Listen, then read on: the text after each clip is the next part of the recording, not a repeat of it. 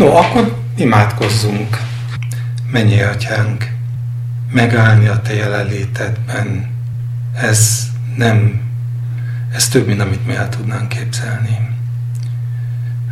Rohanó életünkben, ahol felemésztenek a mindennapok kihívásai, megtanulni a csendet, a rátfigyelést, az valami olyan dolog, amit hiába tanulunk sokan már évtizedek óta, mégis újból és újból eltévesszük. Egyszerűen túl sok az információ, az impulzus, és még mindig azt hisszük, hogy meg tudjuk oldani a dolgokat. Még mindig bízunk a tartalékainkban, még bízunk az ügyességünkben, az lehetőségek kihasználásában, csomó mindenben, ami a világ ad, és ami a világhoz köt bennünket. Urunk, én azt gondolom, hogy mindannyian egyfajta bűnbánattal mondjuk el ezt neked. Annyira persze sajnos nem bánt, hogy ezen azt mondhatnánk, hogy holnaptól fogva változtatunk. De azt viszont el tudjuk újból és újból mondani, hogy te vagy az, aki formálod az életeket, a miénket és a szívünket, a körülményeinket, a gondolatokat. Te engedsz be próbákba azért, hogy megtanuljuk, hogy teljes örömnek tartsuk, amikor különféle próbákba esünk, és hogy az lebegjen előttünk, hogy ez nem, nem eltér a normától, hanem hogy ez a norma, hogy, hogy a mi hitünk megpróbálása az, az gyümölcsöt teremjen. Uram, ez az egyik, ami olyan jó mindig elmondani neked abban a hitben, hogy te te holnap is ugyanaz vagy, örökké ugyanaz vagy, és hogy téged még az se zavar, hogy mi aggódunk, az csak bennünket zavar. Olyan jó látni, hogy, hogy te azzal a mérhetetlen szeretettel és nyugalommal folytatod a munkát, mintha mi sem történt volna, és időnként persze megüti a fülünket ez az óti kicsinyítőek, és, és, és megüt bennünket Jézusnak minden olyan gondolata, amely arról szól, hogy ugyan már miért nem abból táplálkozunk, aki az egész univerzum, és, és miért nem hagyjuk kárnak és szemétnek ítélve mindazt, ami ide köt. És van, ami nem kár és nem szemét. Nem kár és nem szemét, hogy egyé formáltál bennünket, hogy összerendeltél bennünket, hogy, hogy testednek tagjai lehetünk, és részei egymásnak, hogy részt vehetünk az örömben, és részt vehetünk a próbában. Örülhetünk Jutka gyógyulásának, és kérhetünk irény gyógyulásáért, könyöröghetünk, hogy add meg, hogy ő is átélje és megtapasztalja ezt. Könyöröghetünk egymásért, és valószínűleg ennél sokkal, de sokkal több, amit jelent a test. Urunk, szeretnénk megtanulni, hogy picit mindig jobban, hogy mit jelent, mi az a gazdagság, amit nekünk ajándékoztál a Krisztussal együtt, aki az életét adta értünk. Hogy megszűnjenek a gondjaink, a fájdalmaink, és derűsen, és, és, és örömteli, reménykedő, bizakodó hittel nézünk mindig a holnap felé. Segíts, hogy jól betöltessük a hivatásunkat mások felé, de egymás felé is annyi minden elkopott, kiveszett a szóhasználat során, a szeretet, a türelem, a, a közösségnek a fogalma, amit ez a mostani járvány még inkább leerodált, és még inkább arra tanította meg a tieidet is, hogy, hogy lehet összkomfortos életet élni közösség nélkül, Uram. És noha az agyunk pontosan tudja, hogy nem jó, hogy Viki is mondta az elébb, és mégis képes erőt venni rajtunk, a kényelem képes erőt venni rajtunk, az egyszerű és olcsó megoldások, a, a pótlékok, amikből azt gondoljuk, hogy föl lehet épülni az Isten országának. És sokszor egyszerűen figyelmen kívül hagyjuk, hogy a te országod az nem itt vagy nem ott van. A te országod a tieidnek a szívében épül, formálódik. Urunk, én mindig ezt mondom, és lehet, hogy, hogy, hogy nem is sokat mond másnak, de én tényleg azt kérem, és azt szeretném, hogy addig formálj bennünket, ameddig ki nem ábrázolod bennünk a Krisztus. Addig formálj, ameddig el nem éred azt a célt, hogy a te dicsőségedre és a te magasztalásodra éljünk, nem csak szavainkban, amikor elmondjuk azt, hogy azért teremtettél bennünket, hogy legyünk erre, hanem hogy, hogy, hogy valóban az az élet áradjon ki belőlünk, amelyik dicsőít téged, amelyik láthatóvá tesz téged, ami azáltal magasztalt téged, hogy akik találkoznak velünk, azok veled találkozhatnak. Nagy szavak, nagyon jól tudjuk, hogy ezek nagy szavak, de nem akarunk akkor sem megelégedni kevesebben, még ha nagyon is jól tudjuk, hogy mennyire gyarlók és mennyire tökéletlenek vagyunk, és mennyire tényleg a te kezed kell, hogy hordozzon minden nap, minden, minden pillanatban te szárnyaidon. Úgyhogy így áldunk, magasztalunk, és kérünk, hogy áld meg a mostani együttlétünket, és az igét, áld meg, amit rám bíztál, akkor is, hogyha én egyre többször félelemmel szólalok meg, egyre kevésbé érzem úgy, hogy, hogy, hogy ki tudnám fejezni azt, ami foglalkoztat. De te megállthatod, és te meggazdagíthatod, és ebben a hitben, és ebben a reményben bízunk rád a délutánt. Hát, hogy fölmelegítsen a te jelenléted, és hogy ez mindenre elég legyen most, és legyen a jövőben is, és majd egykor mindörökké. Amen. Én meglehetősen lassan tanuló típus vagyok, azt szerintem ti is érzékelitek, és ahogy öregszem, hogy ez egyre inkább így van, Korábban ez talán nem volt annyira jellemző, de most egyre többször azon kapom magamat, hogy szinte már kényszeresen, amikor olvasok egy ígét, vagy beszélek egy ígéről, szinte már kényszeresen keresem azokat a párhuzamokat, amelyek okán kapcsolhatók annak tanulsági a saját korunkhoz, amik, amik amik nem csupán egy történetnek az elbeszélése, hanem annak a, annak a mondani valója, ami formálhatja az életünket. Jó volt ez, hogy két év héttel ezelőtt talán éppen álmon élete volt az, amelyik tudatosította bennem azt, hogy ennek is megvannak a korlátai. Hiszen nem egyszer kerülünk olyan történet elé, amit elolvasva azt a nyúlfarknyi történetet a felszínen, hát nem olyan sokat mond. Azt mondhatnánk, hogy hogy a kipipálás után azt mondjuk, hogy ennyivel egy picit többet tudunk arról, hogy milyen volt az akkori történelem. És lehet, hogy ez így kéne, hogy az én életemben is működjön. Az én életemben valahogy mégsem így működik az én életemben ilyenkor valami olyasmi történik, hogy olvasom egyszer, kétszer, ötször, tízszer, akárhányszor, és minél többször olvasom, annál inkább csak az cseng vissza a fülembe, amit, amit ugye Jézus mond Péternek, amikor kicsit eltávolodnak a parttól, és utána azt mondja, hogy evez a mélyre. És ez a mélyre evezés, ez nyilván alkati kérdés is innen, ez, ezek, a, ezek a része a, lehet, hogy önvallomás nem több, de éppen azért, mert közösség vagyunk, ezért ezt örömmel megosztom, vagy szívesen. Szóval ez biztos alkati kérdés, és a munkámból is fakad, ez az evez a mélyre, a néz, néz a rétegek mögé, de úgy érzem, hogy ez időnként azt eredményezi, hogy olyan, olyan módon tekintek a mélybe, hogy már lassan követhetetlen mindazok számára, akik, akik körbevesznek. Időnként úgy érzem, hogy már csak én látom ezeket az asszociációs tartalmakat, és aki hallgat, az pedig fölteszi magában a kérdést, hogy jó, jó, de akkor most mit is akarsz mondani? No, mindezek után úgy gondoltam, hogy na ma biztos nem így lesz. Nem tudom megígérni nem tudom megígérni, mert azzal a szilárd elhatározása álltam az Úr elé, hogy Uram, most valami nagyon egyszerű, nagyon könnyen emészthető dolgot mondjál. Úgy voltam vele, mint Judit a sasszárnyakkal, hogy na ugye mi lehet az, és arra gondoltam, hogy hát ez biztos valami nagyon egyszerű evangéliumi történet, evangéliumi kérdés, ami, ami ismerünk, és, és jól esik egyszerűen hallgatni, mert megmelegíti a szívet, és nem kell különösebben mit hozzátenni, jól tudjuk, hogy miről beszél, vagy legalábbis azt véljük, hogy jól tudjuk gyerekkorunk óta. És ilyen módon biztos, hogy ez, ez, ez egy sicsúgy meg lesz. Aztán nem tudom.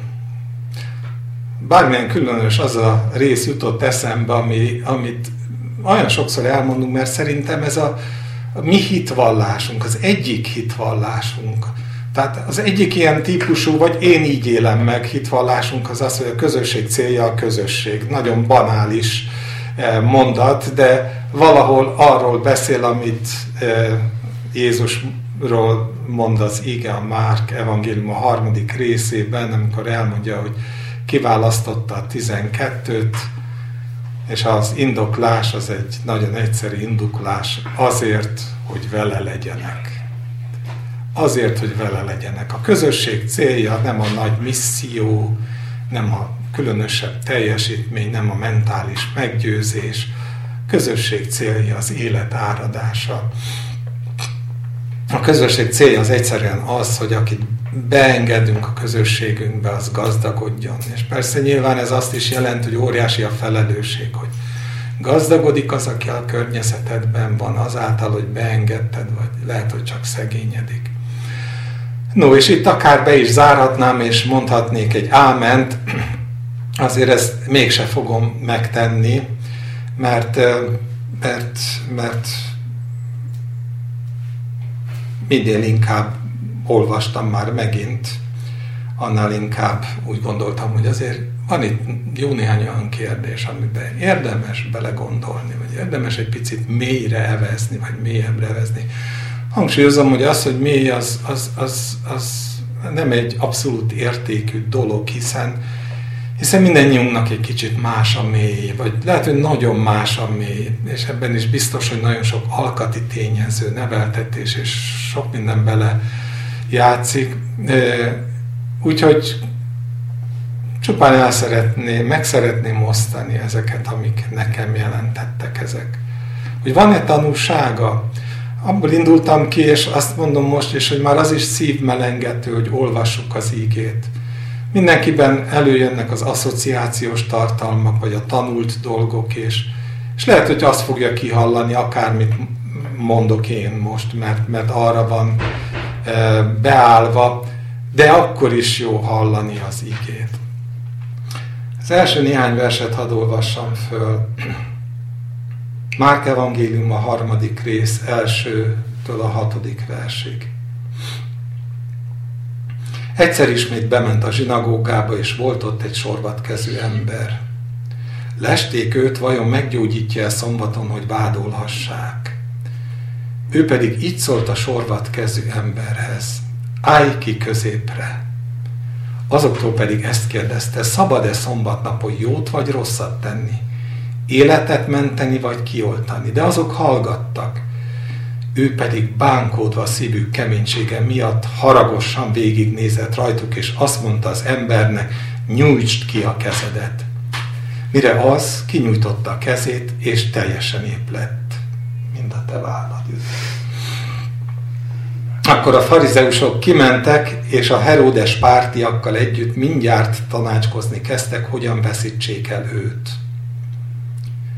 Lukács változata szerint nagyon apró, de mégis jellemző, azok pedig, mármint a farizeusok, esztelen haraggal eltelve arról tanakodtak egymás között, hogy mit tegyenek Jézussal. Azt gondolom, hogyha nem olvassuk az előtte levő részeket, Márk evangéliumából hangsúlyozom, akkor lehet, hogy nem tűnik föl, hogy a zsinagógában történt események egy új korszak beköszöntét jelzik előre. Méghozzá azt érzékelem, hogy ez, ez egy fordulópontot jelöl fordulópontot Jézusnak az emberekhez való viszonyában, de legalább ennyire fordulópontot jelent a vezetőknek, az írástudóknak, farizeusoknak a Jézussal való viszonyában. Volt eddig valami, és elindul vagy finomodik, vagy tovább megy valami más, vagy ha nem is más, de egy, egy, egy lassan szűkülő csapás irányába, és ennek a lassan szűkülő csapásnak a vége a kereszt halál Jézus életében. Mi volt eddig, a, amit megtudunk Jézusról? Leginkább az, hogy Jézusnak a munkásságát a teljesen egységes célközönség jelentette. Ez alatt azt értem, hogy nem volt különösebben a munkájának olyan résztvevője, aki ne egyforma módon lett volna megáldva azzal, aki ő volt és amit ő tett. Üstökösként ívelt föl Jézusnak a pályája, és tűzi játékként szórta szét Istennek a gazdag tárházából mindazt, ami, ami, ami Istenre jellemző számolatlanul, különösebb, legalábbis nem érzékelünk az igéből ilyet, különösebb mérlegelés nélkül gyógyított, hirdette az Isten országát, az elközelgett az Isten országát. Szóval, szóval mindenkire egyforma módon terjed ki. És tudom, hogy ez már önmagában is egy ilyen furcsa megkülönböztetés, hogy mi az, hogy egyforma módon később nem ez volt. És miközben azt mondom, hogy persze később is a szükség szempontjából ez volt. Egyetlen egy szükséget sem hagyott betöltetlenül. Az ige saját maga arról beszél, hogy nem volt olyan, aki, hogyha Jézushoz ment, akkor ne úgy távozott volna, hogy Jézus megelégítette. Viszont mégis, amit itt látunk, az egyfajta váltás az előzményhez talán még annyit, hogy ahogyan ő emelkedik föl, úgy teremtődött meg egészen magától értetődő módon az ellenség is. Ahogyan, ahogyan ő Istennel való járásá nyilvánvalóvá vált az emberek előtt, úgy az Istennel való járás veszélyei ugyanolyan mértékben váltak nyilvánvalóvá az ellenség az ördög előtt, és teljesen érthető módon mindent meg is tesz annak érdekében, hogy, hogy, hogy mérsékelje Jézusnak a tömegekre gyakorolt hatását. Azért Jézusnak a munkaterülete ezekben a kezdeti időszakokban elsősorban Galilea volt, Galileára terjedt. Így aztán a ellenlábasok is zömmel a galileai előjáróból, előjárókból kerültek ki, az ott lévő farizeusokból, írástudókból kerültek ki. És azt hiszem, hogy számolnunk kell azzal, hogy ebben nincsen változás ma sem. Minél inkább fölragyog valaki életében az Isten, annál inkább természetes, hogy a pályája nem szükségképpen egy fákjás menet, ő dicsőítő tömeggel, hanem sokkal inkább a próbáknak az útja. Ugye a Biblia mondja ezt, hogy ez egy természetes dolog, hogy aki pedig kegyesen, istenesen akar élni, annak számolnia kell azzal, hogy üldözni fogják, ahogyan Jézust is üldözték. No, ezt nem azért mondtam, mint hogyha nekünk ez egy olyan típusú etalon volna, hogy akkor ha nem üldöztetünk kellő mélységig, akkor ez valahol azt jelenti, hogy nem élünk kellően kegyes életet, de azért nem állt ezeket is valahol szem előtt tartani, hogy hogy az ördög pontosan tudja, hogy kik azok, akiken megnyugszik az Isten lelke. Jézusról mondja az Ézsaiás 11, ez a tanácsnak lelke, erőnek lelke, bölcsességnek lelke. És minden ilyen, de ezzel együtt azt is tudjuk, hogy mi ebből a lélekből kaptunk. Ezt a lelket ajándékozta nekünk Isten, hogy az a lélek lakozom bennünk, aki a Jézus Krisztusban is lakozott, és ahol csak megéri, meg, ráébred az ördög arra, hogy valakikben ott lakozik ez a lélek, ott, ott egészen természetes módon megindul az ellene való áskálódás és a harag. Érdekes, hogy Jézus hogy állt hozzá ehhez a kihíváshoz. Ugye ott van a zsinagógában, ott van a száradkezű ember, és ott vannak a ellentábornak a tagjai, akik, akik szeretnének fogást találni a rajta, és azt hiszem, hogy ez egy olyan kifejezés, amit szerintem sokan, sokféle módon megéltünk már, amikor részesei voltunk annak, hogy megpróbáltak fogást találni rajtunk, csupán a hitünk miatt, vagy a Krisztus mellettet bizonyságunk miatt a legkülönbözőbb fórumokon, és ebbe sajnos beleértem gyakran az egyházi fórumokat is, akik szintén rendszer szinten igencsak gyakran megtörténik, hogy fogást igyekeznek találni azokon, akik kilógnak a rendszer kereteiből. Szóval mit tesz Jézus? Fölvállalja a konfliktust? És azt gondolom, hogy erre az a válasz is igaz, hogy igen, meg az a válasz is igaz, hogy nem, vagy legalábbis nem olyan módon, mint ahogy esetleg mi képzeljük a konfliktus felvállalásnak a lehetőségeit. Fölvállalja, mert, mert tudja, hogy a szükség az kielégülés után kiállt. Be kell tölteni a szükséget. Nem változtathat Jézus olyan módon a, a, az ő munkásságán, hogy minél nagyobb az ördög támadása, annál jobban visszahúzódik, és annál kevesebb támadási felületet nyújt az ördögnek. Föl kell vállalnia a kihívást. De ezzel együtt az is érdekes, hogy ez a fölvállalás nem egy kihívó fölvállalás, nem egy kivagyi fölvállalás. Nem arról szól, hogy én csak azért is megmutatom, hanem valami olyan példát ad nekünk, ami, ami azt a vigasztalást hordozza, hogy Istennek mindig vannak lehetőségei, a mi életünkben is. Teljesen függetlenül, hogy nekünk úgy tűnik, hogy csapdába kerültünk. Nincsenek jó válaszok. Szabad-e jót tenni szombaton, teszi föl Krisztus, megfordítva a kérdést, de aztán miután látja, hogy ez a kérdés sem ér el a szívekhez, akkor világos számára az, hogy hogy ez, a, ez egy olyan, olyan csapda, eddig is a szombattal támadták, amiből tartósan nincsen kiút. De viszont tesz valamit, és ez az, amihez az Isten szükségeltetik. Az Istennel való kapcsolat szükségeltetik. Példát ad arról, most ez egy bonyolult szóhasználat lesz, hogy bizony lehet rendszerkeretek között úgy élni, hogy a rendszer ne tudjon belekötni a cselekedeteinkbe. Nem mindig. És nem tartósan.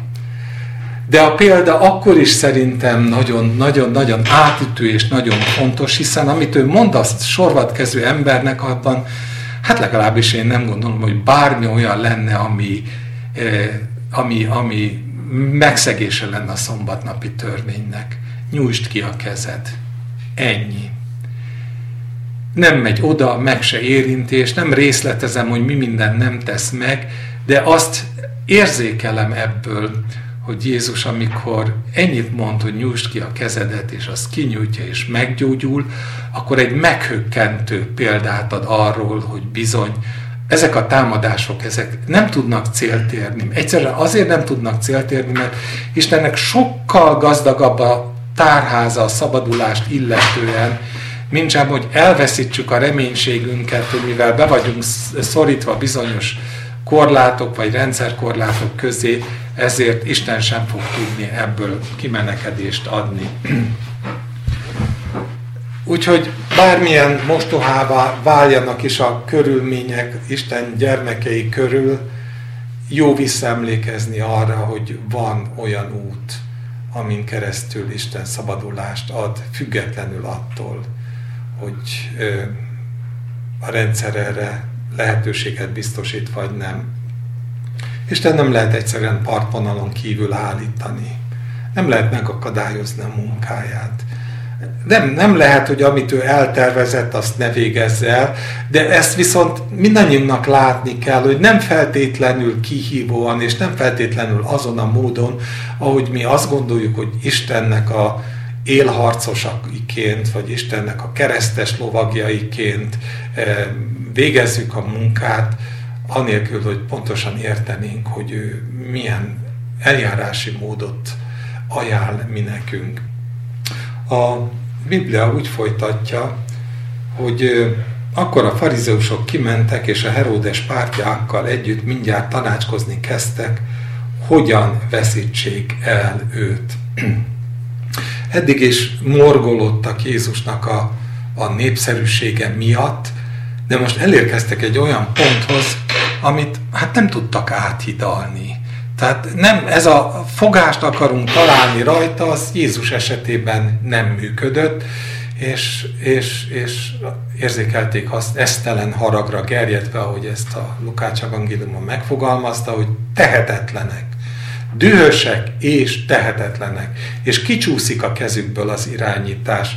Úgyhogy kimentek, hogy tanácskozzanak, hogy mit lehetne tenni, és itt az ige nem mondja el, a, mit lehetne tennire a válasz, de néhány verset később azt ér, látjuk, hogy egyszer csak megjelennek a jeruzsálemi küldöttség, a jeruzsálemi farizeusok írás tudok, és, és, és feltehetően egyszerűen úgy érezték, hogy meghaladja a hatáskörüket, a, az ügynek a kezelése, és náluk nagyobb tekintéllyel bíró embereket kell hívni, és az, ami eddig lehet, hogy csupán galileai belügy volt, az, az a veszélyessége folytán most már lassan át fog terjedni az egész országra, és olyan lázadást fog kelteni, amelyiket mi már nem tudunk semmilyen módon leverni, segítséget kell hívni hívjunk segítséget, a tekintélyeseket hívjuk, a, akiknek van ö, egyházi, és maguk mellé tudják állítani akár a világi hatalmat is, annak érdekében, amit itt megfogalmaznak, hogy elveszítsük Jézust. Ez is a fordulópont része. A morgolódás átmegy egészen nyílt, egymással megbeszélhető terv, szövésbe hogyan lehet likvidálni, a végső megoldás, mint tudjuk, likvidálni Jézust. Eddig ez nem volt. És amikor azt mondom, hogy ilyen módon ez, ez mindenki számára forduló pont, akkor erre gondolok, hogy igen, ez egy olyan új helyzet, amivel Jézusnak épp úgy szembe kell nézni, mint ahogy szembe néztek a, az írás tudok bennünk nyilván azért is fájdalmas emlékeket ébresztenek ezek, és nagyon sokatokban feltetően nem, és ezért nem is nagyon tudnék erről úgy bizonyságot tenni, hogy azok, amiket mi megéltünk, azok gyümölcsözőek legyenek a ti életetekben, de hát azért néhányan átéltük, hogy mit jelent az, amikor úgy érzi egy vezetés, hogy nem tud úrra lenni a helyzeten, és országos ügy kell, hogy dagasztódjék abból, amikor valakinek a szerintük megengedhetetlen magatartása ilyet kíván. Szóval mi átéltük, hogy mit jelent az, amikor országos egyházi szolgai kör kezd el beavatkozni a gyülekezetek életébe, és jelenik meg mindenütt ahol csak olyan intézkedésre van szükség, ami valakiknek a likvidálását igényeli. Nem szemrehányással mondom, megértést kérve mondom, ilyenek a rendszerek. És lehet, hogy csak ezért említem, hogy nem gondolom, hogy valaha is voltak ennél jobb rendszerek. Két élet típus létezik. Az egyik a rendszereknek a intézményeknek. Tudom, hogy nekem sokat jelent ez a szó, másnak talán a világon semmit nem hordoz jelentés, hogy mit jelent a rendszer. De amikor arra gondolunk, hogy ez a különbség a vallás, meg ez a különbség a hit között, a, a vallás az valami olyan dolog, amit, amit föl lehet építeni e, e, rendszer szinten, ki lehet finomítani, és, és bizony egy idő után talán észrevétlenül át lehet forgatni abba az irányba, hogy már az azt éltető, felelős vezetők nem az Istent védik, hanem a rendszert védik, annak a tisztaságát, annak a törvényeit, annak a szokásjogát. Az egyetlen szempont már az, hogy ne sérüljön az, mert akkor az valami olyan háborúságot okozhat, ami okán a jól bevált, megszokott rend fölbomlik, és, és urá lesz a káosz. És nagyon gyakran csupán jó indulatból történik mindez, és, és Jézus ezzel annyira konkrétan számol, amikor azt mondja, hogy eljön az idő, amikor ki fognak taszítani benneteket a zsinagógákból, és hogy amikor eljön az idő, amikor aki csak ezt teszi, az szilárdan meg van arról győződve, hogy isteni tiszteletet cselekszik. Elképesztően rémisztő a kép, de hihetetlen hűséggel adja vissza azokat a folyamatokat, amelyek 2000 év óta zajlanak. Jézus ennek a keresztüzébe került bele, és ekkor csúcsosodott ki, vagy ekkor volt az a pont, amitől kezdve utána még mindaddig, ameddig a kereszt halála el nem következett, neki tudatában kellett, hogy legyen, hogy nem áldozhatja oda az életét korábban, mint sem, amit az Isten neki eltervezett. Hogy ez nem arról szól, hogy majd jönnek és likvidálnak, akkor, amikor nekik tetszik. Hinnie kellett abban az atyában, aki végig fogja vezetni őt azokon az állomásokon, amelyeken neki végig kell menni ahhoz, hogy befejezhesse. Hogy elmondhassa Gecsemánében azt, hogy amit rám bíztál, azt elvégeztem. És ez nem arról szól, hogy csupán eljön a földre. Egy életútról szól. És a mi életünkben is ugyanerről szól a mi elhívásunk. Igen, jó volna, ha az elhívásunk pillanata után Isten magához vinne bennünket, akár az életünk árán. És persze nem volna jó, de, de sokszor megfogalmazódnak ebbe ezek a gondolatok. Szerintem nagyon sok ember, hívő ember szívében. De azt tudni, hogy egyedül Isten adhat bölcsességet ahhoz, hangsúlyozom, egyedül Isten adhat bölcsességet ahhoz, hogy amíg nekünk el nem kell menni, addig hogyan kell berendezni az életünket. És ebben nem fér bele az érzelgőség sem, de nem fér be a kivagyiság sem, nem fér bele az, hogy, hogy Jézus nevére hivatkozva csináljunk dőre dolgokat, ebben valami nagyon nagy érzékenység szükségeltetik, amit csak abból lehet meríteni, hogy az ember Isten jelenlétébe áll. És azért fordulópont, és azért érzékelem azt, hogy ez a, ez a Márk 3-nak, ez az első része a száradkező emberrel, ez, ez mindenkit valahol, valamilyen irányba kezd terelni, a farizeusokat az esztelen gyűlölet minél hamarabb beteljesítése irányába, Jézust pedig abba az irányba, amelyikben Isten látni akarja, hogy hogyan fogja bevégezni ezt a munkát. Jézusról azt mondja az íge ezen a ponton, hogy Jézus pedig visszavonult tanítványaival a tenger mellé. Ezzel indít egyszerű és rövid megállapítás. Arról beszél, hogy Jézus tudatában van annak, hogy ez most egy olyan pillanat, amikor neki magának kéne lenni, amikor iránymutatást kéne kérni az Istentől. Mi persze azt gondoljuk, és bizonyára ebbe is van igazság, nem akarom túl gondolni ezt sem, hogy, hogy Jézus mindig mindent azonnal kapásból tudott, de, de a valóság az az, hogy Jézus annyira volt ember, mint mi, és közben Isten volt, és ami őt igazán másá tette, az az, hogy ő benne nem csak vágyvezérelt gondolkodás szinten volt meg az, hogy az atyával akar kapcsolatban lenni, hanem a mindennapi gyakorlat szintjén. Én nem tudom, hogy mit tudott kisgyerekként. Nem tudom, hogy mit tudott akkor, amikor a bölcsekkel vitatkozott Jeruzsálem, és nem tudom, hogy mit tudott akkor, amikor megnyugodott rajta az Isten lelke. És nem tudom, hogy mit tudott most.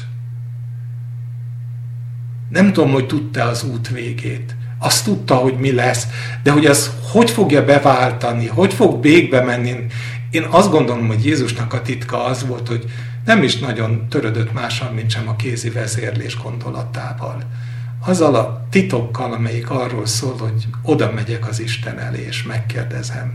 És nem, ez, ez messze túlmutat a, azokon a rutin feladatokon, amik, amikről mi sokszor itt polemizálunk. Tehát elvonul. Elvonul. És mi történik? Nem tud elvonulni. Az a dolog történik meg, hogy nagy sokaság követte őt Galileából, Judeából, Jeruzsálemből, Idumeából és a Jordánon túlról, még a Tírus és Szidon környékbeliek is, amikor hallották, hogy miket tett, Nagy tömegben jöttek hozzá, és meghagyta tanítványainak, hogy egy csónakot tartsanak készen számára a sokaság miatt, hogy ne tolongjanak körülötte. Valami olyasmi van benne nekem, hogy de ezt majd úgy később elmondom, hogy azért, azért Jézus továbbra is fönn akarja tartani ennek, a, ennek az Istennel való kapcsolatnak a valamilyen áron való elérését, beteljesítését.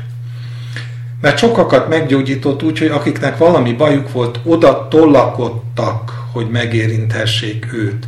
A tisztátalan lelkek is, amikor meglátták, leborultak előtte, és azt kiáltozták, te vagy az Isten fia. Ő pedig szigorúan rájuk parancsolt, hogy ne fedjék fel kilétét. Azt hiszem, hogy sokszor megtapasztaltuk ezt, hogy a, azok a vágyaink, amik arra vonatkoznak, hogy Istennel akarok lenni, tudom, hogy Istennel akarok lenni, azok nagyon gyakran a környezet miatt nem tudnak teljesülni. A mi életünkben jön egy telefon, ami nagyon sürgős, jön egy rossz hír, amit sürgősen be kell teljesíteni, vagy valamilyen formában reagálni kell. Jézus ugyanígy így volt, csak, csak hatványozott mértékben. Jézus azzal nézett szembe, hogy az a munka, ami rajta keresztül megindult Izrael felé, az valami olyan elsöprő vákumnak a kielégítése, ami magától értetődővé teszi, hogy aki csak teheti, az, az megy oda, tolonganak körülött az emberek, és, és igen, máshonnan is tudjuk, hogy a legkevésbé sem foglalkoztatta őket, hogy ő fáradt, és hogy valamire szüksége volna. Ők, ők, ők egyszerűen csak annyit láttak, mint a minden ember, a hétköznapi ember, hogy nekem erre most van szükségem. Hogy mellettem még másik tízezernek szüksége van, nekem akkor is szükségem van rá, legyen az egy orvosi ellátás a mikorunkban, vagy akármi más, ami ilyen akut és állandó problémánk. Milyen válasz adható rá? Nem kis kérdés. Igen, Jézus ad egy olyan választ egyszer, ami, ami, ami, ami elképesztően jól tükrözi azt, hogy ő, ő, ő milyen komolyan gondolta azt, hogy, hogy teljesen független attól, hogy a rászorulók megérdemlik, nem érdemlik, jogos vagy jogtalan, ő, ő neki az egyik feladata, az egyik missziója, hogy belevetítse a világba az Isten gazdagságát, az Isten országának a, mérhetetlen kincstárának a gazdagságát, és ő ezt teszi ugyanazokból a szeretetből, amiből az Isten szeret bennünket, és ami miatt nem mondott le erről a világról, és még mindig fölhozza a napot az igazra és a gonoszra egyaránt. Mi azt gondoljuk, hogy ez természetes, és azt gondoljuk, hogy az nem természetes, hogy egy arra nem érdemes ember valami kegyben részesül, a valóság az pedig az, hogy Isten azt szeretné, ha mindenki látná, hogy az ő kegy gyakorlása az, amelyik föntartja a világot, és ennek valahol az egyik legmarkánsabb képviselője Jézus volt, aki, aki én azt gondolom, hogy különösebb, különösebb rá, vizsgálódás nélkül teljesítette a kéréseket. Igen, tudjuk, hogy ott van a tíz bélpoklos, és, és csak egy megy vissza hozzá. Az összes többi nem több, mint haszonélvezője az isteni kegynek, és, és, és Jézus fölteszi ezt a kérdést, mert ő maga is szomorú ezek miatt, hogy, hogy a másik kilenc vajon hol van. De ez nem akadályozza meg, hogy legközelebb ne csinálja ugyanezt meg, ne teljesítse ugyanígy a kéréseket. És, és ugye ő az, amikor, amikor, amikor e, elmondja, hogy az, az az én eledelem, és az az én italom, hogy cselekedjem az én mennyei atyámnak az akaratát. Ez, ez annyira elméletinek tűnik, annyira Jézusinak tűnik, és, és meg csak próbáljuk a gyakorlati életünkben azt, hogy ez vajon mi mindent kellene, hogy áthallást jelentsen a számunkra. De, de azért valamit itt látunk, akár csak itt a Márk 3-ban ezekből a, a, a versekből, hogy Jézus anélkül, hogy lemondana azról az igényről, hogy Istennel ő neki találkoznia kell, mégis mégis szolgál, szolgál, szolgál és szolgál. Érdemre és méltóságra való tekintet nélkül szolgál. Azért jött, hogy ő szolgáljon, és nem azért, hogy neki szolgáljanak, mondja ismét csak ő. És aztán mi marad? mi maradt? Az maradt, amit párhuzamos evangélium jegyez föl, hogy nem tudott elmenekülni. Nem, talán nem is akart. Nem tudott kitérni a, a tömeg elől. Akkor sem tette, hogyha lehet, hogy ez is túl gondolás. De azt gondolom, hogy nagyon gyakran az ördög gondoskodik arról a mi életünkben, hogy annyira túlterhelje az időnket, az energiánkat, a mindennapoknak a gondjaival, hogy, hogy tényleg megnehezedik a szívünk.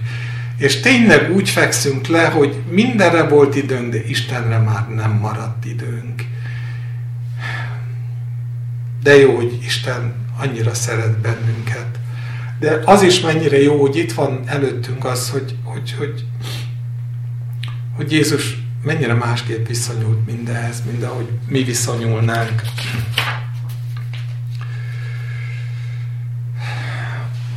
Lukács 12 írja azt, hogy mikor mindez véget ér, eljön az éjszaka, akkor Jézus kiment a hegyre imádkozni.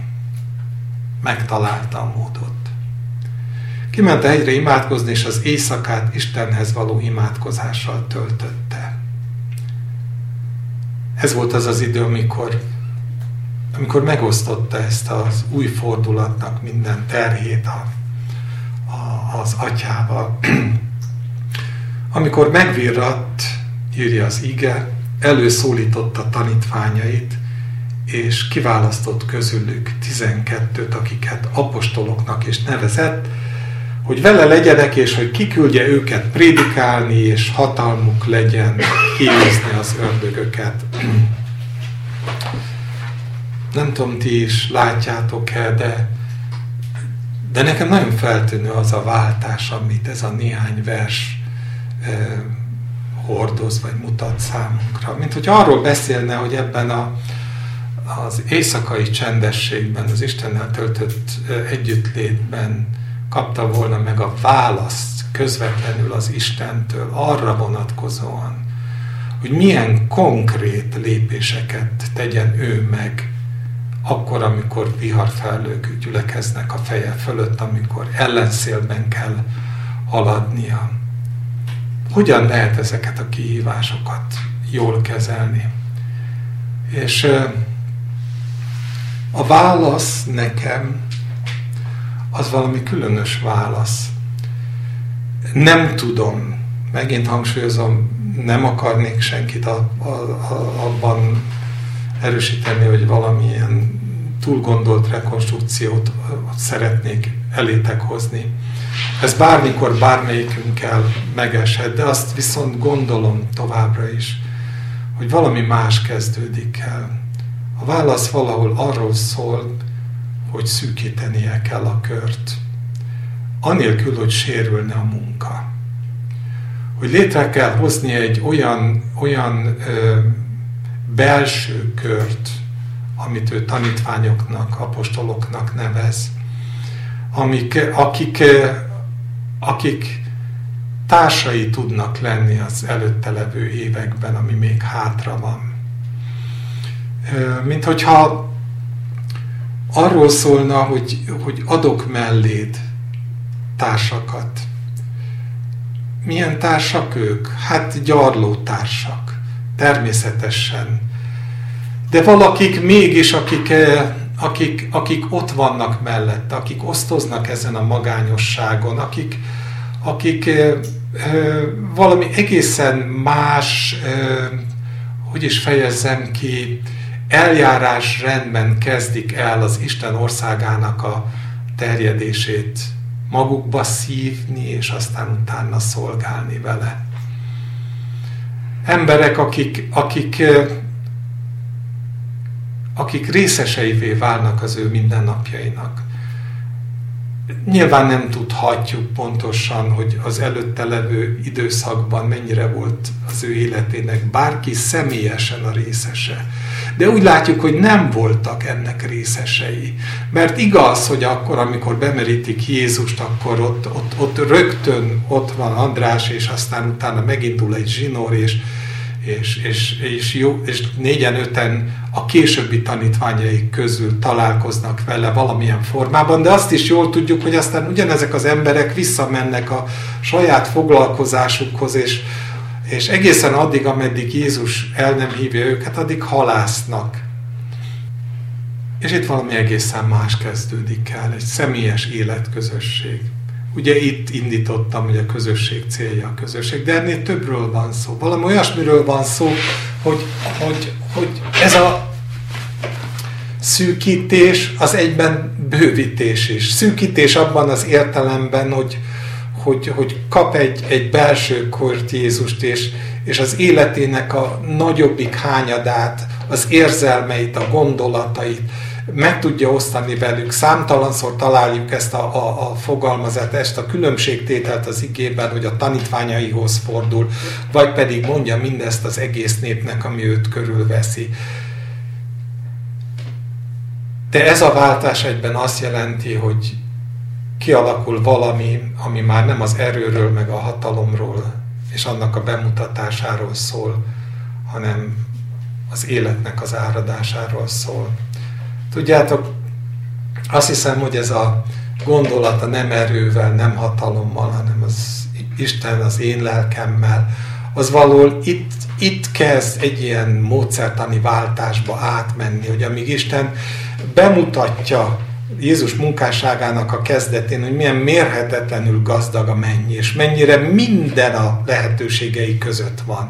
És nincsen lehetetlen, és, és számolatlanul és gazdagon árasztja az emberiségre a, a, az áldásokat, addig azt is érzékeljük, hogy ez az erőnek ez a kiáradása bizony tartósan nem sok megtérőt szült. Ezt persze óvatosan mondom, mert Isten tudja csak, de azt viszont érzékelem, hogy maga az, ahogyan Jézus kiválasztja 12-t, és megindul ez a, ez a, ez a szűkített életközösségen belül az Isten országának a terjedése, ez egy hosszú távú terv ez a jövőről szól, nem az itt és mostról, már nem a szükségek betöltéséről, vagy nem. Csupán arról szól. Az. Mondhatnám, hogy kísérő jelensége lesz a Jézus életének az utolsó pillanatig, mert nem fog lemondani arról, hogy bemutassa az Isten országát. De a színfalak mögött elindul egy párhuzamos fejezet, az, amelyik nem az erőről szól, hanem amelyik szól arról az életről, amit aztán mindannyian vallunk, hogy az pedig az örök élet, hogy megismerjenek téged, az egyedül igaz Isten. És hát akit elküldte Jézus Krisztust, és hogy aki hiszén bennem élővíznek folyamai áradnak belsejéből, nem akarom ezeket a jól ismert igéket ismételni. Ennyi gondolok erről, hogy azért ez egy váltás minden tekintetben. És hogy ez mi így nem nagyon szoktunk erre gondolni. Azt gondolom, hogy, hogy, hogy ezek a tanítványok társak lettek volna. Nem szoktunk arra gondolni, hogy Jézusnak az atyán kívül szüksége lehetett bárki másnak a társaságára. Idealizált képünk van, szerintem erről is nevessetek rám követ az miatt, hogy ezek a gondolatok megfordulnak az a fejembe, de néha úgy tűnik, mintha Jézus saját maga is ezt képviselte volna, és ez, megint kijön az utolsó vacsoránál. Talán emlékeztek rá, János evangélium, ő ott jegyzi föl János az, hogy Jézus úgy fordul a tanítványaihoz, hogy ti vagytok azok, akik kitartottatok velem az én megpróbáltatásaimban. Mi ez, ha nem baráti kapcsolat? Mi ez, ha nem egy bizonyos értelemben kölcsönös, kölcsönös érzelem afelől, hogy, hogy az Isten fiának is szüksége van arra, hogy, hogy ott legyenek körülötte azok, akikre támaszkodhat. Nem úgy, hogy valami nagy dolgot csinálnak, mert nem csinálnak leginkább semmit, csak egymással torzsalkodnak, és mindvégig azon vitatkoznak, hogy ki, ki a nagyobb az Isten országában.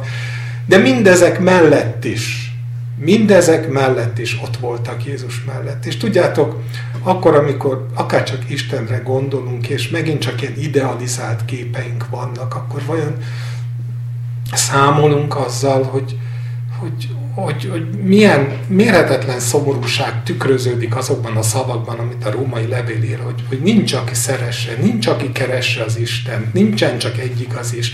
És hogy ez mennyire arról árulkodik, hogy az Isten szíve igazából társakra vágyik. Nem, mint hogyha nem volna elég önmagában, mert elég önmagában, de mennyivel, hogy is mondjam, dicsőségesebb feladatot adott a teremtményeinek, hogy, hogy, hogy valamilyen formában részesei lennek, legyenek az elkövetkezendő éráknak. És, és Jézus, amikor ezt elmondja a tanítványoknak itt az utolsó vacsorán, hogy, hogy ti voltatok azok, akik kitartottatok velem, akik végig velem voltatok, akkor is, amikor megkérdezte őket, hogy vajon ti is el akartok menni.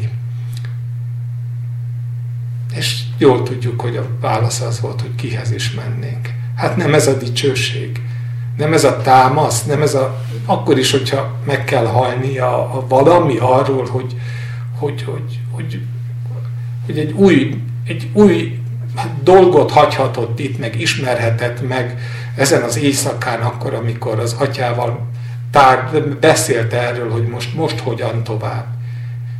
És kapott maga mellé embereket, akik akik ott voltak végig vele. És nem véletlen, hogy azt ígéri neki, hogy azt mondja a vacsora során, miután ezt elmondja, hogy ezért én, én királyságot adok nektek, amit az én atyám adott nekem. Szóval nagyon sokrétű, akár csak ez a kiválasztás is. Apróság, de mégis ott van. Emlékeztek rá, mi volt a másik, az, ami, amit nem tudott Jézus kivédeni akkor, amikor utána ment a tömeg, hiába akart magában lenni. Utána ment a tömeg, és mindenki gyógyított, és az ige fontosnak tartja följegyezni, hogy azok, akiket a tisztátalan lelkek szálltak meg, azok pedig elkezdtek kiabálni, hogy ő az Istennek a fia. Jó ez? Hát csak az ördögnek jó. Hát nem csoda, hogy Jézus letiltja őket. Erővel letiltja őket, hogy nem mondják el senkinek, mert el emberi logika? Lehet. De ott van mögött az, hogy ennél jobb vádat kínálni se lehetne a, a, a, az akkori rendszervezetők felé, hogy ő az Istennek fia. És akkor még nincs itt az ideje. És amikor eljön ennek az ideje, akkor, akkor is ugye az történik ott Annás előtt, hogy fölteszi a főpapa kérdés, hogy valóban te vagy a magasságosnak a fia? De akkor ott az idő. De addig nincs ott az idő, és Jézus nem ad kezükbe fegyvert. Úgyhogy amikor azt mondtam az elején, hogy azért van valami ebben a válaszadásban, amikor nem sérti meg a szombatnapot, csak csupán annyit mondja, hogy nyújtsd ki a kezed, van benne valami, ami arról szól, hogy nem kihívó, nem kivagyi, nem, nem érvel dolgokkal, akkor sem, hogyha lehetőség és hatalom volna rá, hanem tudja azt, hogy, hogy mi az előtte álló feladat, és annak megfelelően beszél és intézkedik. És nem engedi, hogy a tisztátalan lelkekből származó vallástétel, az ellehetetlenítse a következő utat. Úgyhogy akkor, amikor kiválasztja a tanítványokat, akkor van egy járulékos, Isten országában nincsen járulékos, de azt látom, hogy olyan mérhetetlenül komplex az, ahogyan Isten tervezi a dolgokat, amire valóban csak az, az illik rá, hogy, hogy, hogy amennyivel feljebb van a föld az égtől, annyival magasabbak az Isten gondolatai, mint az ember gondolatai rájuk ruházza a hatalmat. Már itt az elhíváskor azt mondja, hogy elhívja őket, hogy vele legyenek, és hogy ördögöket űzzenek. És persze ezt tekinthetjük egyfajta karizmatikus missziónak is. De ugyanakkor azt érzékelem benne, hogy ennél egészen más van nem mögött. Hogy mi minden Isten tudja. De van egy olyan vetület, amit látok, az az, hogy a tanítványok ördögüzésére nem fogják azt mondani a tisztátalan lelkek, hogy bizonyal te vagy az Istennek a fia. Ők ilyen szempontból teljesen semlegesek. de Isten ruházza Krisztuson keresztül rájuk ezt a hatalmat. És így aztán az esetek egy jelentős részében, amikor ugye kiküldi őket, és még örvendeznek, hogy milyen jó, hogy még az ördögök is engednek nekünk, akkor ez a szóbeszéd nem terjed el, vagy nem megy tovább, mert nem arról van szó, hogy Jézus teszi, hanem az, hogy átruházza.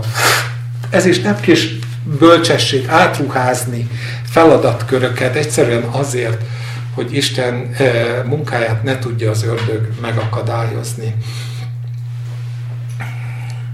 Aztán még egy apróság ezzel a választással kapcsolatban. Annyira különös és annyira jó látni az, hogy, hogy, hogy Jézus egészen eltérő társadalmi rétegekből választotta össze ezt a tizenkettőt. Hogy volt ott halász, hogy volt ott vámszedő, hogy, hogy, hogy volt ott zélóta, szikárius, volt ott tulajdonképpen még könyvelő is, értelmiségi ez a iskáriótes júdás, aki a pénzt kezelte, mai értelemben nyilván valaki olyan, valaki volt, aki, aki, aki értelmiséginek minősült. Akárhogy is a választás alapja nem, a, nem a, az, az, az érzelmek, vagy a választás alapja nem szükségképpen ez a, a közmondás, hogy, hogy, hogy, hogy minden madár a tolláról, ember barátjáról, tehát hogy, hogy olyanokat választana maga mellé, akik azonos hívások. Sőt, úgy tűnik, hogy éppen az, az, az van benne, hogy a történelmi jövőt illetően eh, világos példát ad arra vonatkozóan, hogy, hogy, hogy Isten élete meg tud változtatni minden társadalmi osztályt, minden szociológiai réteget, gazdagot és szegényt, intellektuális és kevésbé értelmes, értelmes embert. Isten élete változtatja meg. A velük lakozó Jézus változtatja meg őket az az, az az életközösség változtatja meg őket, amiben kiteljesedik az, hogy nem erővel és nem hatalommal, hanem lélekkel, az Isten jelenlevő lelkével változik meg.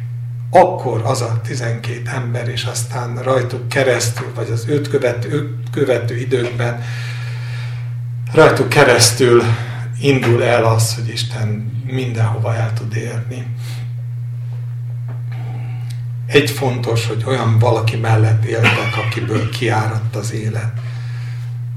Ugye azért érzékelitek és érzékeljük mindannyian, hogy ha ez ennyire fontos, akkor milyennek kell nekünk lenni a mi életünkben. Hogy élet áradjon az életünkből.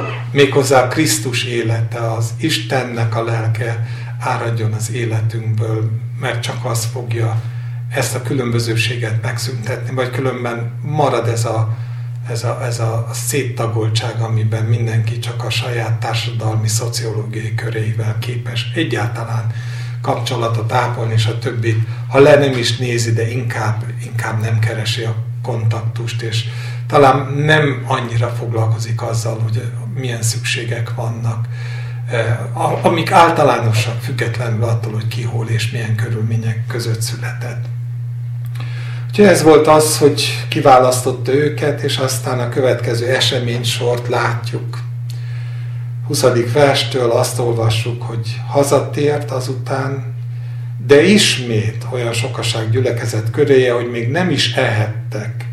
Amint az övéi ezt meghallották, eljöttek, hogy erővel magukkal vigyék, mert azt mondták, hogy magán kívül van. Az írás tudok pedig és itt tudjuk meg, hogy elérte a hír Jeruzsálemet, és a, a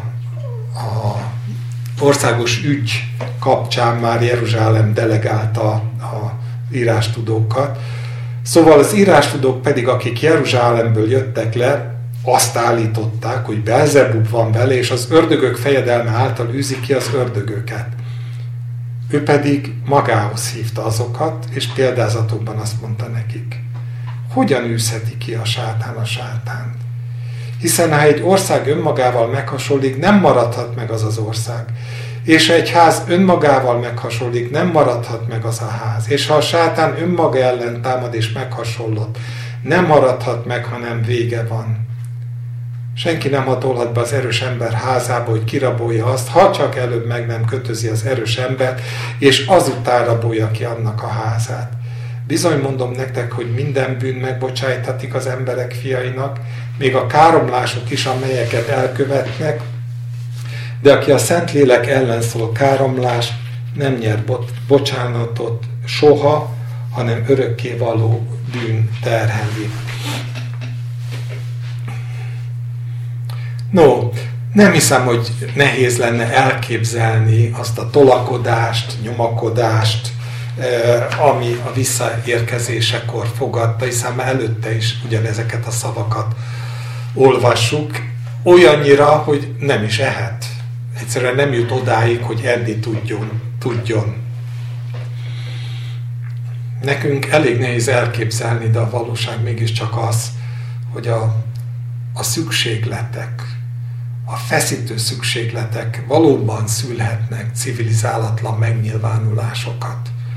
Vagy legalábbis olyan civilizálatlan megnyilvánulásokat, amelyek a rendszert éltető emberek szemszögéből megengedhetetlenek. Ez történt most is, megérkeznek Jeruzsálemből a delegáltak, és ott találják ezt a civilizálatlan tömeget. Úgyhogy szinte kézbe adja az ördög számukra az újabb lehetőséget, hogy támadjanak, és föl tudja használni valóban ezeket a rendellenességeket. Csak azért állok meg egy pillanatra, mert eszembe jut, hogy, hogy mi is írtózunk az ilyen civilizálatlan megnyilvánulásoktól, és, és hát bizony, miközben ö, írtózunk tőle, eközben hát ki is térünk előlük, miközben, és Jézus pedig nem, nem, nem ezt tette. Annak árán sem, hogy kiváló fegyvert kaptak a farizeusok, meg az írástudók, mert tőkét tudtak belőle kovácsolni. Egy, egy részt, és ez egy fontos mozzanat, adódott a lehetőség, hogy elhintsék azt a magot, hogy Jézus egyszerűen őrült. Elhintsék azt a magot, hogy az ilyen típusú tumultuózus jelenetek nem származhatnak a civilizált Istentől, a rend Istenétől, és hogy a baj forrása igazából Jézus, aki önmagán kívül volt, van és lesz, és így aztán nem is csoda, hogy ebbe az őrületbe magával rántja a sokaságot is érthető. És az is érthető, hogy ebbe a fajta összeesküvésbe szeretnék befog, be, bevonni Jézusnak a rokonságát is, azzal, hogy már csak józanabbak, mint Jézus, már csak belátják ők is, hogy ezeket tényleg nem lehet csupán így hagyni, és, és, és így aztán Kapernaumból el, ugye Jézusnak a otthona igazából Kapernaum, és elküldenek a nem túl messze lévő Názáretbe, hogy riasszák a rokonságot, hogy jöjjenek el, hassanak Jézusra. Hát ha, hát ha már csak a tisztelet okán is, hogy ők a rokonok, ő az ő anyja, ők az ő testvérei, és ezért ez egy köteles tisztelet, hogyha ők hívnak, akkor, akkor menjen, hát ha akkor megszégyenülve eltávozik Jézus. És a másik csapás irány pedig az, hogy addig is, ameddig mindez megtörténne, új vádpontot fogalmaznak meg, és ez a vádpont azért érzékeny, mert, mert, mert azt kérdőjelezi meg, hogy Jézuson keresztül Isten munkálkodik-e, vagy az ördög. Azt az alternatívát vetik föl, hogy ez, amit Jézus tesz, az nem az élet, nem a Istentől származó élet, hanem az ördög át, áll mögötte, és aztán ezt terjesztik a, a, a tömeg számára is. És ez ami Jézust arra indítja, hogy egy ilyen teljesen tiszta helyzetet teremtsenek, nem engedi meg, hogy ezek a hangulatkeltő, nagyon ismert dolog ez is a hangulatkeltés, hogy a hangulatkeltő beszédek elharapozzanak, hanem egyszerűen oda hívja a farizeusokat, hogy tiszta vizet öntsön a pohárba, és akkor elmondja ezt a e, jó néhány példázatot arról, hogy mit jelent az, amikor belső harcok teszik tönkre az országot, teszik tönkre a, a családot. Hozzáteszem, belső harcok teszik össze, tönkre a gyülekezeteket is olyan gyakran, hogy valóban fölmerül a kérdés, hogy akkor ki áll mögötte. De azt mondja Jézus, hogy az, amit ő csinál, az, az bizony nem a belső harcokról szól, hanem arról, hogy Isten az erősebb, és Isten győz az ördög fölött. és aztán megérkezik a család, de nem sikerül a, a, a csel, mert Jézus egy nagyon frappáns dolgot tesz. A tisztelet kérdését, ami arról szól, hogy engedelmeskedjen a, a, a családnak, azt egyszerűen olyan módon értelmez újra, mint olyan sok mindent ugye a hegyi beszédben, a megmondatott a régieknek kapcsán ő mond. Itt egyszerűen körbenéz, és fölteszi a kérdést, hogy, hogy ki a valódi család? Ki érdemel valódi tiszteletet? Ki az, aki valóságosan a nagy családnak a része? És megadja rá a választ, hogy a nagy családnak amelyik jóval fontosabb, mert jóval nagyobb erővel bír, a része az mindaz, aki cselekszi az Istennek a parancsát. Körbe tekint, és azt mondja, hogy ők, akik cselekszik az Isten parancsát. Pontosan ki mindenki, ő tudja nyilván, de azt mondja, hogy aki cselekszik. És aki tulajdonképpen jól választott, mint ahogy Mária jól választott, ami, amikor ahelyett, hogy a konyhában segítkezett volna, leült, és Jézust hallgatta, és itt is ezt a szót használja, hogy a körbe ülőkre, a körben ülőkre mutat, körbe tekint, és elmondja azt, hogy ők, akik engem hallgatnak, ők az Istennek a családja.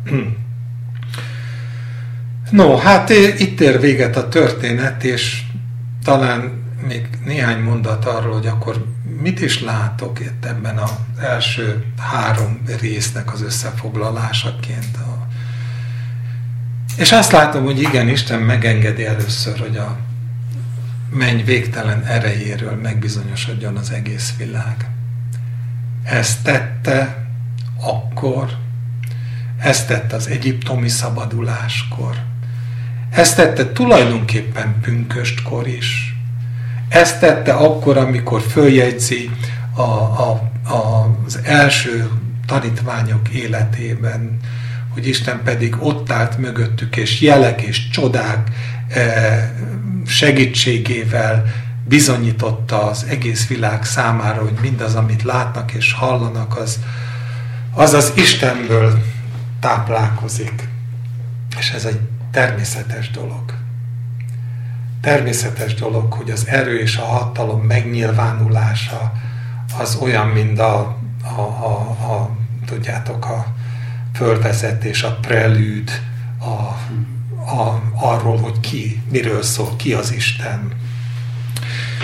Jézusnak a feltűnése olyan, mint az üstökösnek a feltűnése. A cselekedetei szinte már tűzijátékszerűen árasztják ezt a gazdagságot, ami Istentől származik. És miután erre a tényre ráhangolódnak az emberek, akkor apró és finom váltásokat érzékelünk, és ennek az apró és finom váltások azért nem annyira aprók és nem annyira finomak, de a Golgotához vezetnek. És ennek a következő állomása az ez, amit itt látunk. Hogy mint hogyha kezdene háttérbe szorulni a hatalom és az erő, már mind az Isten országa terjedése szempontjából a meggyőzés eszköztárának a szempontjából kezd háttérbe szorulni a hatalom és erő, és egyre nagyobb mértékben veszi át a szerepét az életnek az áradása.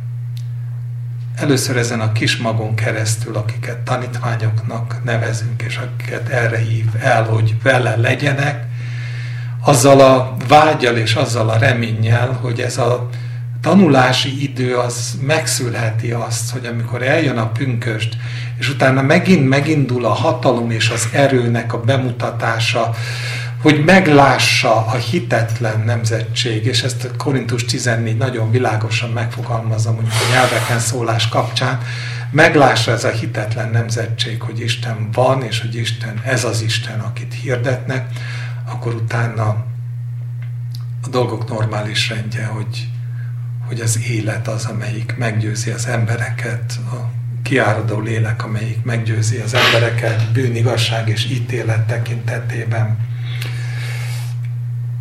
Azért, tudjátok, van ebben egy csavar. Vagy legalábbis az, ahogyan utána látom én a történelmet. A lehetőség adott volt. A tanítványok számára is adott volt. Az az út, amelyik az életközösségről szól, amelyik arról szól, hogy, hogy, hogy a hatalom és az erő után Jézus azt teszi, hogy elválaszt magának embereket azért, hogy vele legyenek, hogy meg részeseivé váljanak valaminek, ami ő benne ott van, Istentől van ott, az isteni élet van ott. Részen, és ne csak szemlélői legyenek, hanem átáradjon rájuk, és aztán utána hordozóivá váljanak, hogy a későbbi generációk azt élhessék meg, hogy ő rájuk is átárad ezeken az embereken keresztül, és az azt követő generációk is mindig azt élhessék meg, hogy átárad azokon keresztül, akik az életközösséget biztosítják számukra az Isten élete.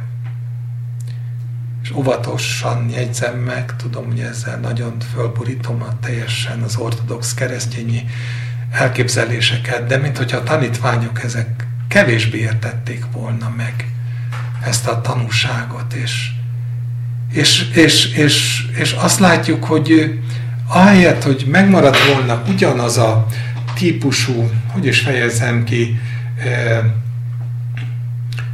párhuzamos életpálya, ami Jézusnál megvolt, hogy egyrészt betölti a szükségeket, ehhez hatalom, erő, isteni bölcsesség, és egy csomó minden van, ami, ami ott van és használ, és, és, és kérlelhet, hogy mondjam, érdem nélkül szórja, addig emellett mindig ott van az a párhuzam, nem hogy mindig, ettől a Márk 3-tól kezdődően ott van az a párhuzamos életpálya, miben a hangsúly átterelődik az életközösségre, a közösség a közösségért van, mondtam az elején, és átterelődik arra, hogy az ország teljes győzelme nem erővel és nem hatalommal, hanem Istennek az életével, Krisztusnak az életével, ennek az életnek, életnek a kiáradásával éri el a célját. Keveset tudunk, de azért azt látjuk, hogy akkor, amikor az apostolok megválasszák a diakónuszokat, akkor nem abból a indítékból teszik, hogy életközösséget vállaljanak fel a következő generációnak a tagjaival, és utána ebből az életközösségből oldódjanak meg a mindennapi gondok, hanem, hanem talán szakítva, talán, majd megbeszéljük. Már lehet, hogy ezt nem lehet megbeszélni ebben mindegyikünknek. Isten mondhat valamit. Szakítva ezzel a Jézusi példával ráterelik az administratív megoldások útjára a gyülekezet életét. És az életközösség helyett adminisztrátorokat neveznek ki, akiknek a feladatuk az, hogy viseljenek gondot az őket körülvevő népek, ez esetben éppen asszonyok vagy özvegyasszonyoknak a gondjára. Attól ők nem rossz emberek, mint ahogy a tanítványok sem. Ezt nem is hiszem, hogy kéne hangsúlyozni, de azt azért érz, érzékelem, hogy talán az az út, amit Jézus hátrahagyott minden valószerűtlensége vagy elképzelhetetlensége ellenére igen hamar átértékelődött, és, és, és B és C alternatívákat mutattunk fel, egészen addig, hogy ma már egyáltalán arról beszélni, hogy az Isten élete, a Krisztus bennünk lakozó élete kellene, hogy meggyőzze a világot, az mintha már teljesen elfelejtődött volna, vagy nagy részt elfelejtődött volna. Lehet, hogy én vagyok szigorú. Nem szigorúság ez, vagy én vagyok olyan, aki kevéssé találkozok ennek a hangsúlyával, de keveset találkozok. Szinte minden hangsúlyosabb lett, mint sem az a természetes dolog, hogy amiből épül, gazdagszik Isten országa, és, és, és, és